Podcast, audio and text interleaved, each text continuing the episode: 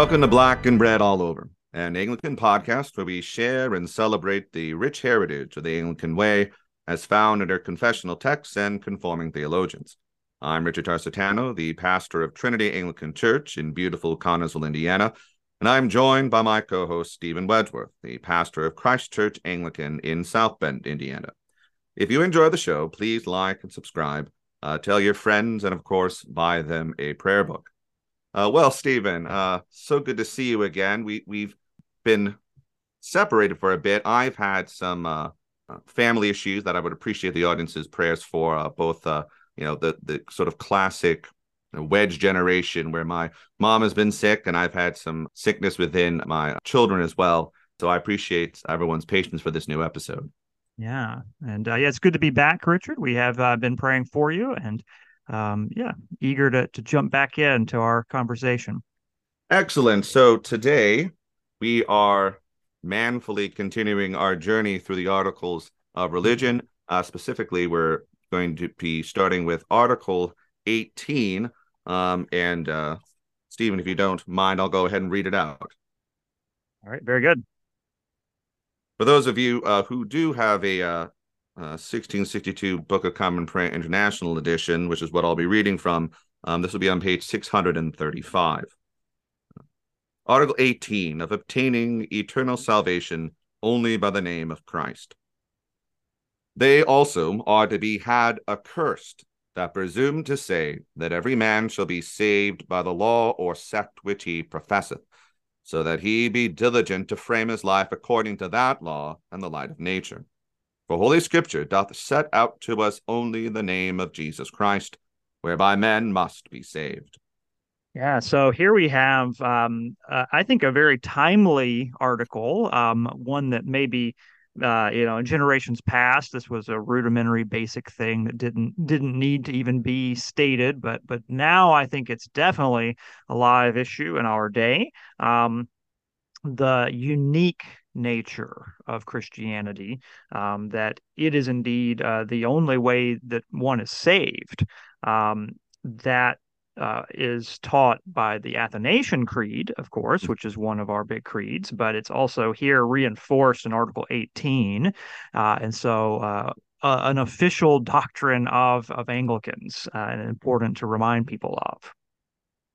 Absolutely, and the thing that jumps out at me, I, I had the the Latin open in front of me um, before we got started, and because uh, uh, I was curious what uh, I thought it probably was the the accursed there um, is is the the good old anathema.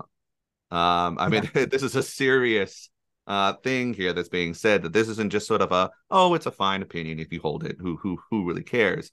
Um, but that if someone holds this or God forbid teaches it to others, um, then they are necessarily leading someone astray uh, down a terrible path. And and you mentioned the timeliness of it. Just yesterday, um, I was in in church. Uh, I, I try to keep the doors open as much as possible, um, and I was setting up for a baptism we have on Sunday. And a gentleman came in and specifically started talking to me about this doctrine, um, and specifically mm-hmm. trying to figure out. Well, uh, I think pretty much everyone that they just live a good life um, will uh, uh, be good with God. Um, and unfortunately, uh, Jesus, particularly one things with John 14, but many examples, the exclusiveness uh, of, of, of, of Jesus um, and uh, the necessity of following him uh, to be a Christian and to be saved um, is it, it's it, it can't be changed. It's immutable. Right um, this this article it uh, references towards the end uh, the the scriptures. So that statement about uh, there is only one name by which we may be saved that comes from Acts chapter four verse twelve. Um, this was the the teaching of the apostolic church, um, and it had to do with both Jew and Gentile. So as uh, as a Jew, a member of God's covenant people, you had to believe that Jesus was indeed the Messiah, the Son of God. Um, and then as a Gentile, you had to put away all your idols, all your false gods, uh, and come to the true God through Christ. That would be the way that you would come to Christ. And so that was its application in the early church. Um, I think in our day, you find a lot of pressure from, you know, probably two or three different directions. One, there's people being just uncomfortable with the idea of hell, you know, divine judgment and condemnation, um, so that everyone is saved just by definition. There, you know, that there is not another alternative. Um, but then you also do encounter these ideas of, well, um, sure, you know, there are good people and bad people everywhere and you know those who who remain in wickedness will be judged. Okay granted but you'll hear people say um, god will accept the worship of whatever religion they're a part of. And this article anticipates that view doesn't it? It says those who would say that a man is saved by the law or sect which he professeth. So you, you can't say, well, you know, hey, I was born a Hindu and I just lived according to the teachings of, of Hinduism. And so that's how I'll be saved. Um, no, uh, because of the truth of Christ and the gospel, um, you must forsake any other system and come to Him. I think that's absolutely right. I mean, built into the exclusiveness of what Christ says, um, you mentioned Acts, of course, and you know, when, when I was thinking of, of, of John 14, uh, I'm the way, the truth, and the life. No one cometh to the Father but by me. Um, right. Which, of course, is, is reflected in the preaching of the apostles. Um, the it, it, essentially, if we the exclusiveness of what Jesus is saying there is connected back to the the fact that he's the only begotten Son of God, the only one to follow the law, the only one who dies for our sins and saves us. Like that exclusiveness exactly. is intimately connected into that. Uh, and so, if there is some other way by which one can essentially save themselves or invent a system by which they can save themselves. Um, one things that you mentioned, like, oh, well, I, I think good people will go to the good place and bad people will go to the bad place, which I, I, I run into a lot, even among uh, sometimes with professing Christians, as their general outlook and how things will go. Um, a big problem with that is, of course, you have to make your own list. Well, you know, I of course, you know, they'll say something like, "Oh, I guess, I guess Hitler is in hell." Um, right. right. Okay, yeah. they got that down. And then they sort of there's this strange cutoff though that they're always kind to move around, and essentially it allows them to be their own judge and their own god. right. Genesis three all the way down. Yeah, and um, as you said, this is this is tied into the person work of Christ, right? Um, because that was the necessary means of our salvation. To allow salvation then through any other means would would imply that his death was unnecessary. It was in vain, or um, something else could also stand in, in, the same place. And that's right. And um, that's not to say, and, and I think sometimes people get confused with this, that uh, when someone does uh, um, uh, a work in a, a, good work in the world that doesn't have value, um, the big problem here is that to to believe that it has saving value um, does make the cross entirely unnecessary. Um, right. And the incarnation um, and the mighty works of the Trinity um, to save the world, um, which would be foolish to, to to deny ourselves or to think unnecessary. Right. Yeah, and no, this article I think it's speaking in a in a general sense. It's not meaning to exclude um, the occasional kind of deathbed conversion scenario whereby right. we would have no knowledge of the person coming to Christ. Uh, you know, it's not meant to go that far, um, but it is teaching the the general outlook of how, especially the gospel ministers, are to look at the world, how we are to preach, um, and which kind of doctrines we are to not allow.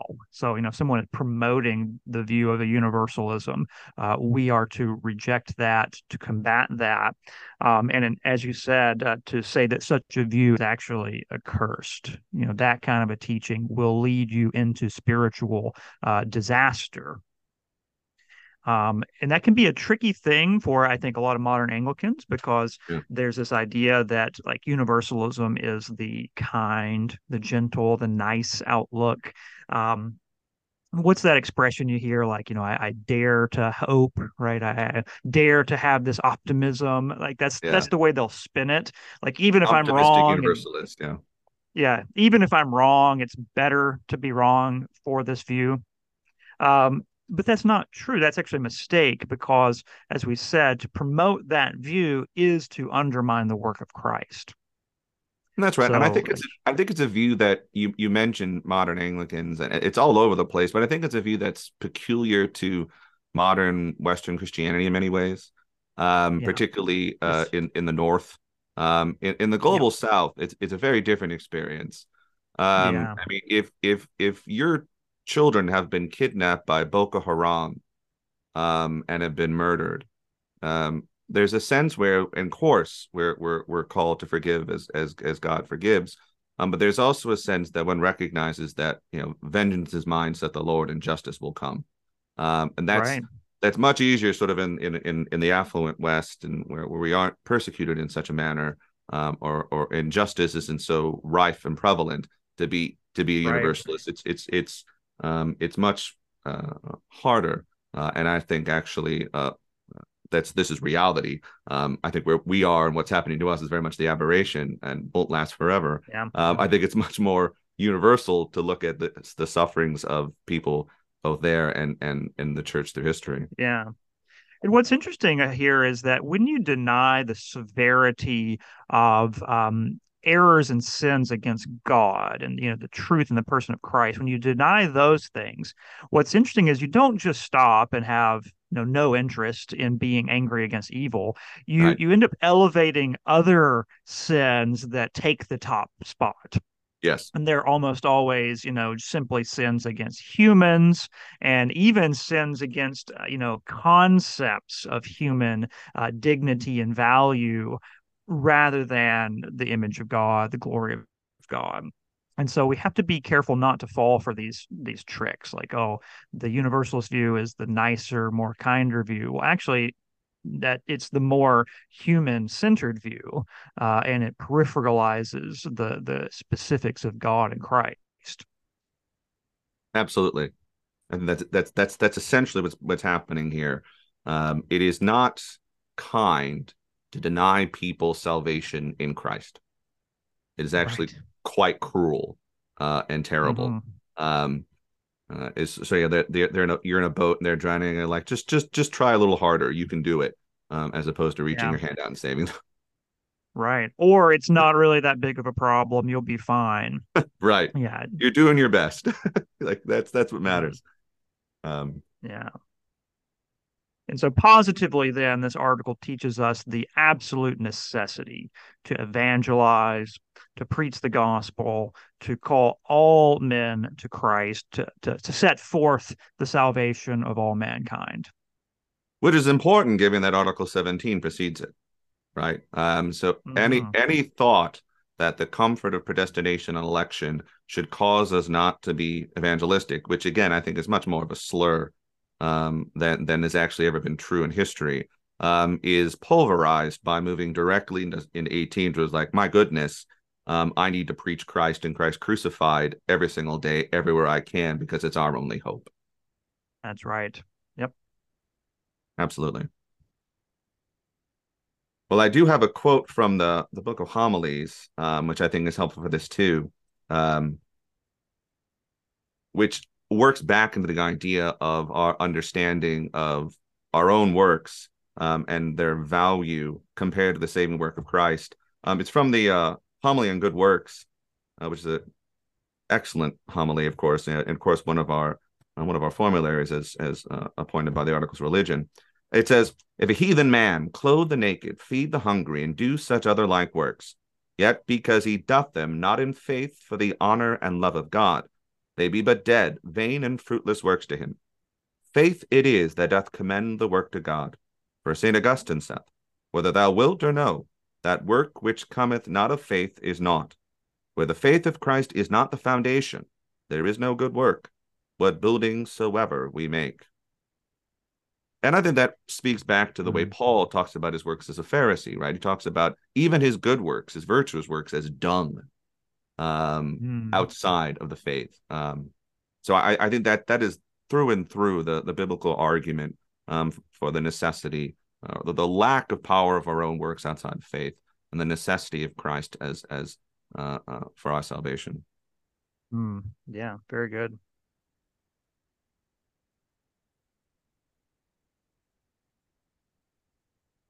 as a final note I had, and and uh, this was part of my conversation yesterday. Um, I think this also um, draws on us to be very careful of the sort of modern propensity to talk about sort of the Abrahamic faiths as being kind of oh. equal or of of of of a valid way of worshiping God. Um, this doesn't give room for that. Um, I think mm. this hmm. specifically says that if we don't worship Christ in sincerity and truth, um, we're we're failing um, to worship the true God. Absolutely, yeah. I mean, it would if you don't have the Christological center, then you know most of that explanation we just gave about why this is so important, how this is integral to the whole system, um, it, it falls away. Um, you know, if Christ isn't the center, then you say, well, how come you're only picking these three? You know, why why couldn't other religions also get in on this? Um, so absolutely, yeah, this article is particularly Christian uh, and evangelical. Two great things. Hmm. All right. Um, anything else, then, Steven? You want to move on to nineteen? No, let's get to 19. And you know, 19, 20, and 21, uh, the listeners will notice they're they're all connected. They're all very similar themes and they kind of slide right into one another. Yeah. Absolutely. Well, I'll read 19. Uh, Article 19 of the church. The visible church of Christ is a congregation of faithful men, in the which the pure word of God is preached, and the sacraments be duly ministered according to Christ's ordinance and all those things that of necessity are requisite to the same. As the church of Jerusalem, Alexandria, and Antioch have erred, so also the church of Rome hath erred, not only in their living and manner of ceremonies, but also in matters of faith.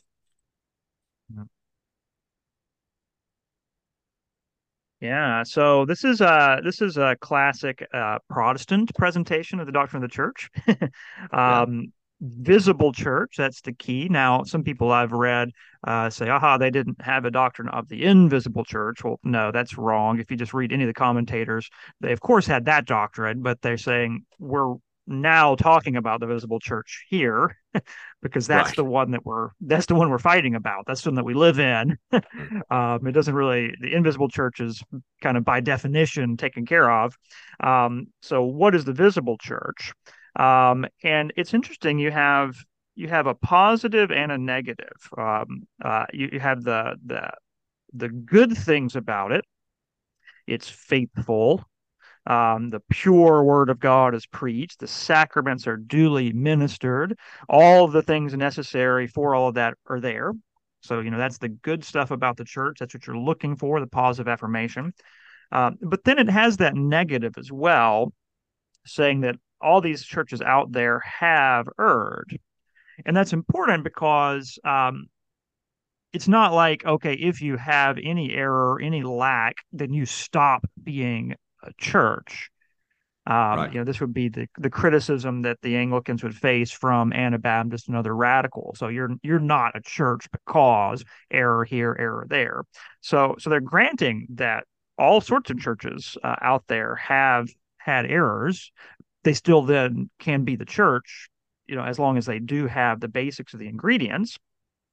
Um, but then it's also that that acknowledgement that no historic visible church can claim infallibility, can claim to have some sort of superiority in just by definition, um, that all other churches are judged by their standard. Uh, no, all historic churches can have error in both, um, you know, life and worship, and in the definition of the faith. I think that's absolutely right. I, I think of the negative, it's interesting. It, it's all Eastern churches, which are then used as a way of talking about how the Western churches are.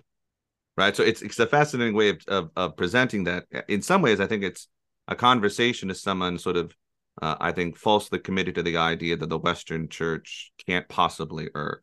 Says, well, you already yes. believe that the Eastern Church can. Like you, you, you're right. there. So uh, uh, it, it, it makes sense as a logical uh, uh, uh, understanding of how things work that, of course, the Western Church could err too. And if both West and right. East can err, that's everybody. So you're there, right. right? Yep. Um, it's, it's a pretty. Yep. It's actually fairly fairly logical in many ways.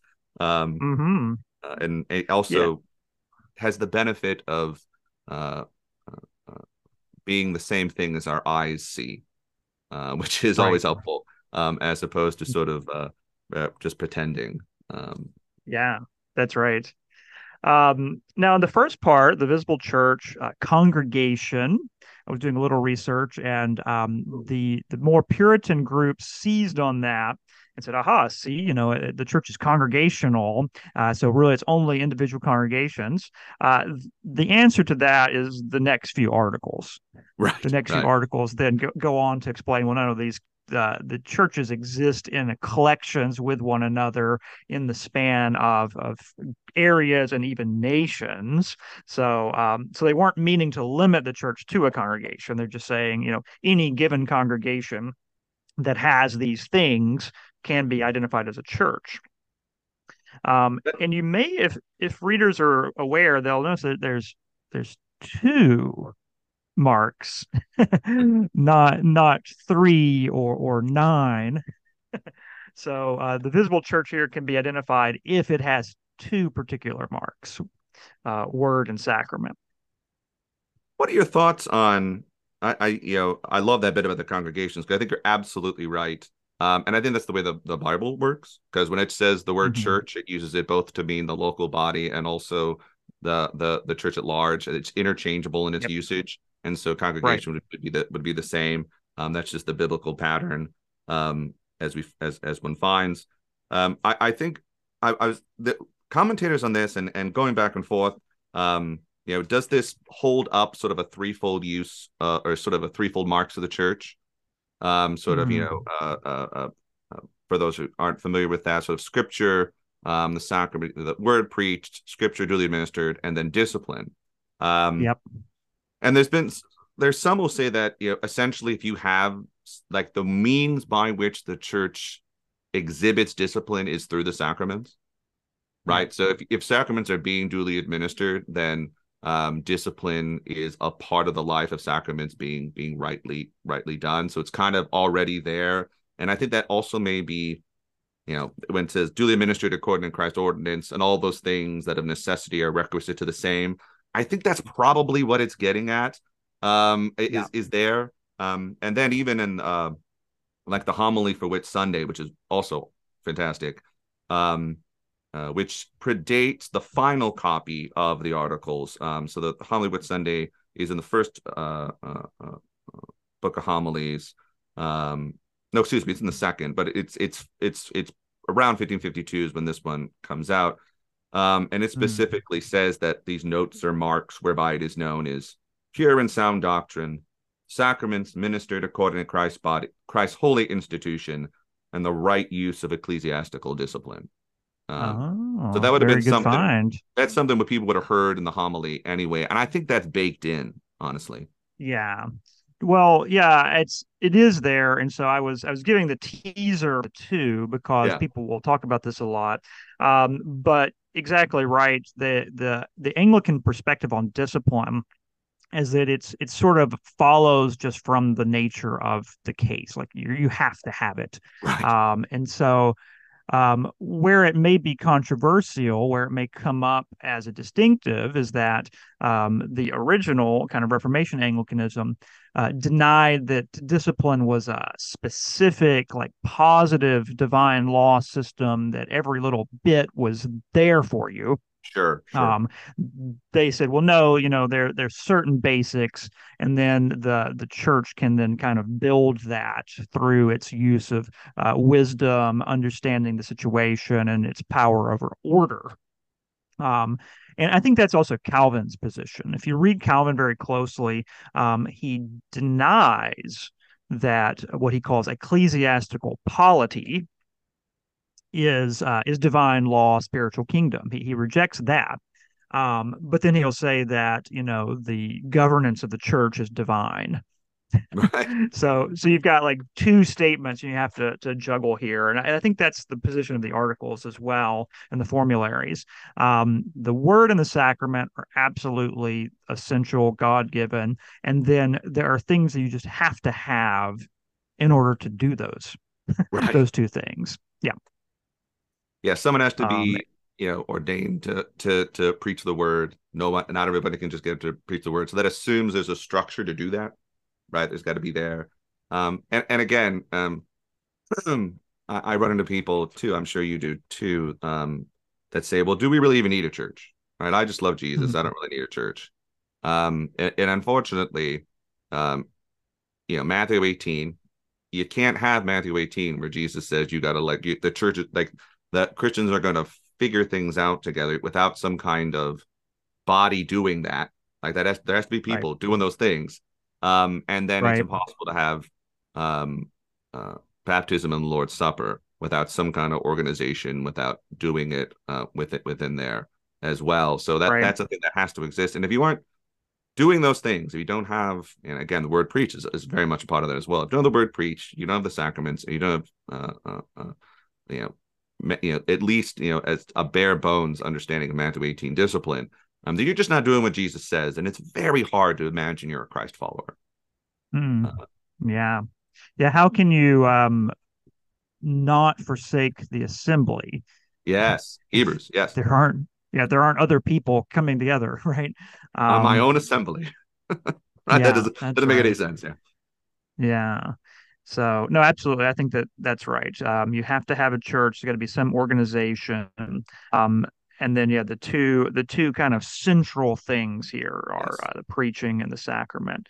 Um, as I mentioned at the beginning, um, you know, uses this language of faithful and pure and duly. So it's mm. giving you what what ought to be the case but then it's acknowledging that um, there could be true churches where there are error in each of those departments um, and you don't necessarily cease being a church uh, simply because um, there's some amount of error now, it, it could be an interesting debate. Um, is there a point you can get to yes. where you would have so much error that you would cease to be a church? Uh, you know, I think that's a conversation. And uh, I think, um, at least hypothetically, I think the answer to that is yes. Um, so I shouldn't say hypothetically. I should say in you know theory. In theory, yeah. it's yes, um, but the articles aren't necessarily answering that question here. They're just saying that you should have them done faithfully and duly and truly. Um, but there are churches which will will have error here. And that was a big, you know, for the reformers, like how to, dealing with the with Rome, right? Like what's the status of Rome was was kind of a a, a, a touchstone for for understanding that. And there are there are various interpretations of sort of Rome's status. Um, uh, uh, Hooker in his learned discourse on justification uh, essentially argues that uh, uh, against uh, his more radical Puritan interlocutors that no, you don't have to think that all of your family and friends are in hell forever because they were before the Reformation. Um, and that that was there was a certain time person that was kind of controversial too. Um, but I, think we can we can join with him in that charitable assumption. Um, and I think that's also um, what Calvin will say too that they're all elect within within the Roman Church, of course. Uh, Absolutely um, and, and, that we would never say that the Holy Spirit um, cannot there. But you know, as as as we say here, um, that uh, there's a sense in which the hierarchy of the church is not doing anybody any favors. Uh, like it's right. like it's it's inhibiting in many ways um, the the truth of the gospel, um, which which is you know I didn't even mention in our last article talking about there's only one way to salvation through Christ. Um, that it's become the common teaching of Rome that there are multiple ways to come to Christ. Oh, for um, sure. Yeah. And so, I mean, so I mean, like, so we're like, can churches err? Turn on YouTube, uh, and uh, you can find a lot of erring uh, in in in in the yep. institutions of these places. Uh, indeed. Mm-hmm. If we have time, I do have a a, a lovely uh, quote from Hooker on this. Um, speaking of ecclesiastical polity, uh, from his from his third book, um, which goes into into this um, do we? I think we've got a little bit of time, don't we? Sure. Yeah. So he writes, uh, in the Church of Christ, uh, before the Reformation, we were in, and we are still so. Other differences between our state before and now we know none, but only such as we see in Judah, which having sometime been idolatrous, became afterwards more soundly religious by renouncing idolatry and superstition. The indisposition, of the Church of Rome to reform herself must be no stay unto us from performing our duty to God. even as desire of retaining conformity with them could be no excuse if we did not perform our duty. Notwithstanding, so far as lawfully we may, we have held and do hold fellowship with them. For even as the apostle doth say of Israel, that they are in one respect enemies, but in another beloved of God, quoting from Romans eleven twenty eight, in like sort with Rome, we dare not communicate touching her grievous abominations, yet touching those main parts of Christian truth wherein they constantly still persist, we gladly acknowledge them to be the family of Jesus Christ. Um, mm. And as Hooker is bent is bent to be. That's that's very judicious uh, and careful, but also serious in terms of the errors he's speaking. And I love the right. part of looking back to to to faithful Judah um, yep. and and seeing that as the example for Reformation um, within the Bible itself, um, and right. that being what the reformers were engaged in in the Anglican way. I, I, love that aspect of it. Yeah, yeah. The kings Hezekiah and Josiah yes. become favorite characters for uh, the English Re- Reformation. Absolutely. Yes, Edward the Sixth, the boy king. Yes, you can't beat it. Yes. Yep. the new Josiah. Yeah. All right. Well, we can do okay. 20 and um and that'll lead us also into 21 too.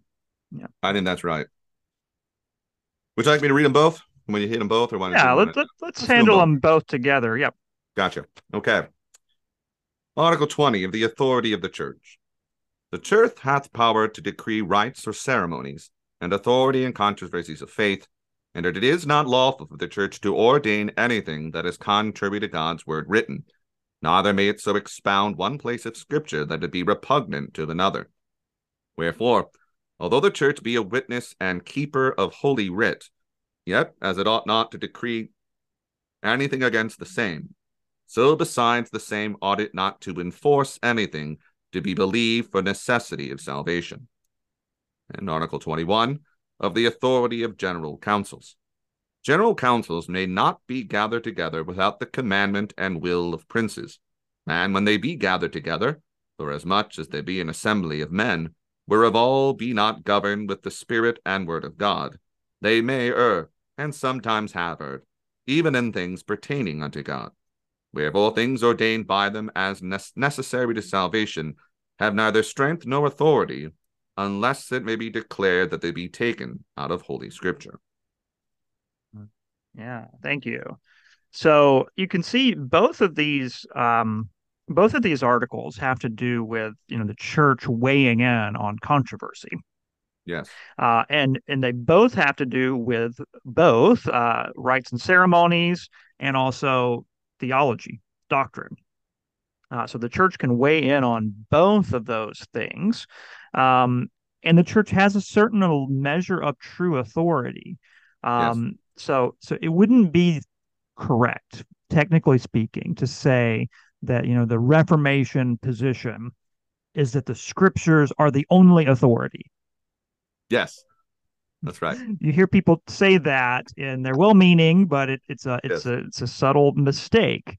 Um, the scriptures are the only ultimate authority. Um, they're, they're the only you know necessary for salvation, um, but they're not the only authority. You know, yeah, that would be sort of different Latin words, the difference between sola scriptura and solo scriptura, um, mm-hmm. different things. Um, and yeah, I, I think that's absolutely right. And so the church has authority. It can decree rites and ceremonies. So this is going to get to your Anglican Puritan split. Um, the more strict Puritan would say no. Uh, the church cannot decree ceremonies. Uh, you know, only the scriptures do that. Um, uh, listeners might be interested to know, though, that um, the the Heidelberg Catechism says the church can decree certain ceremonies. uh, so does the yep. Second Helvetic. Um, so at the time of this article, this was not unique to England. No. Um, it was thought to be the common position of the Protestant churches. um, but the difference is that the church can't decree a ceremony um, and say that it's necessary to salvation. So that's what the bottom of the article says. Um, and if you're paying careful attention, it'll say it ought not to decree anything against the scriptures, nor beside them as if it's necessary. Right. So of course you can't do anything against the scriptures. That's that's kind of obvious by definition. But you can't just you can't prescribe something that is beside meaning additional or outside the scripture, as if it's necessary for salvation. So that's that's the safeguard. Uh, the church can decree rites and ceremonies, but for reasons of order, right? For reasons of charity and piety and harmony to help get people working together on the same page, doing something well, um, and in in a fitting and uh, decorous uh, manner, but but not as an essential component to be saved. Absolutely. And, you know, it's worth thinking through like what were the actual controversies around some of this stuff. Um, and uh, uh, Hooker lists them quite well in, in book five of his Ecclesiastical Polity, some of the things that they were working against. Um, I mean, people who were, were ready to go to absolute war over, for instance, wearing a surplice, um, people who were ready to, to fight over sermons at funerals, um, yep. People ready to fight over reading the Bible in church. Um, you should read the Bible at home and then come ready just to hear sermons. Um, those mm-hmm. kinds of things. Now, which it's interesting, you still have remnants of this. Like, for instance, uh, the modern notion that uh, uh, written prayers somehow don't count um, is uh, uh, is is in the same family as all this. But it's interesting things that were were jettisoned and some that were retained. Um, those ones I just mentioned, sermons at funerals and reading the Bible in church, um, have generally gone away. You know, difficult to find people who would object to those two things.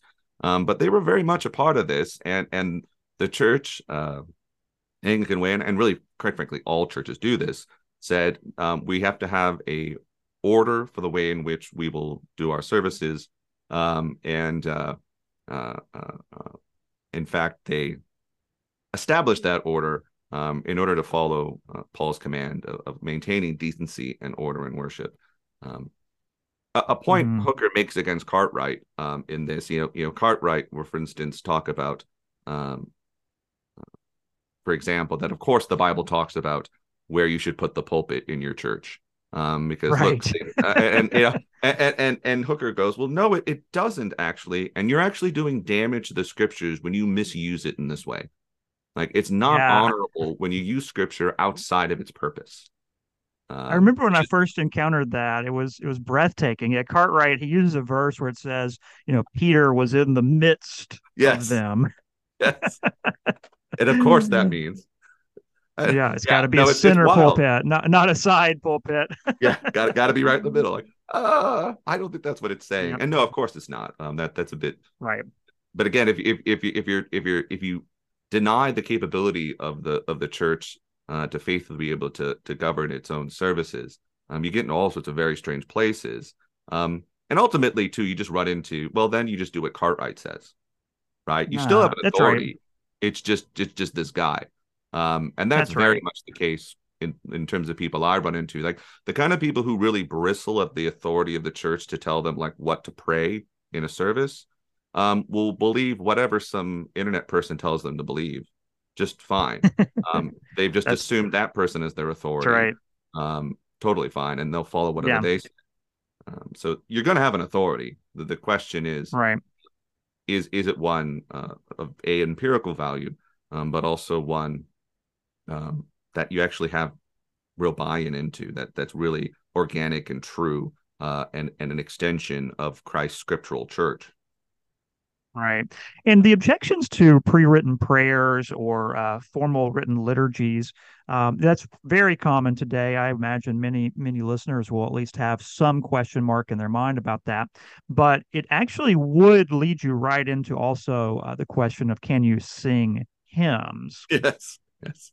Um, and most people don't take it that far. They say, well, we like hymns, hymns are great. But it would actually, because a hymn is a, it's a corporate expression of praise by the people to God in the service. And you know who wrote that hymn, right? Well, is every single word of that hymn uh, simply from the scriptures? Most likely not.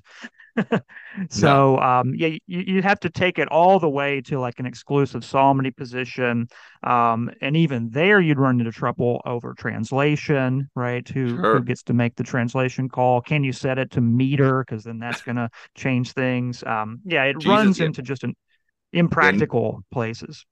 no meter um, uh, when the apostles were together, right? Yeah, it gets it gets to, it does get impossible um, and uh, unedifying in many many many ways.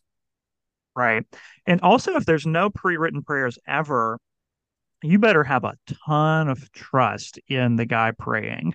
You yes. know that every single word he says is going to be good. You're on board with it. Uh, no surprises. um, and that's going to limit who you think has the capability to do that you've essentially transferred your authority from uh, uh, one that's accountable to you in any real way, um, which is the the way the system of of of, of government within the Anglican Church has a, accountability, um, and also a covenant between its members in in the text that you have. You've you've transferred mm. that to the, the, to the authority and charisma of a man. Um, yeah, yeah, that's right. And and isn't it interesting you used the word covenant and that got me thinking. Um, you get rid of the agreed upon covenant in the text and the forms of the liturgy and the confession. And so what have evangelical churches come up with?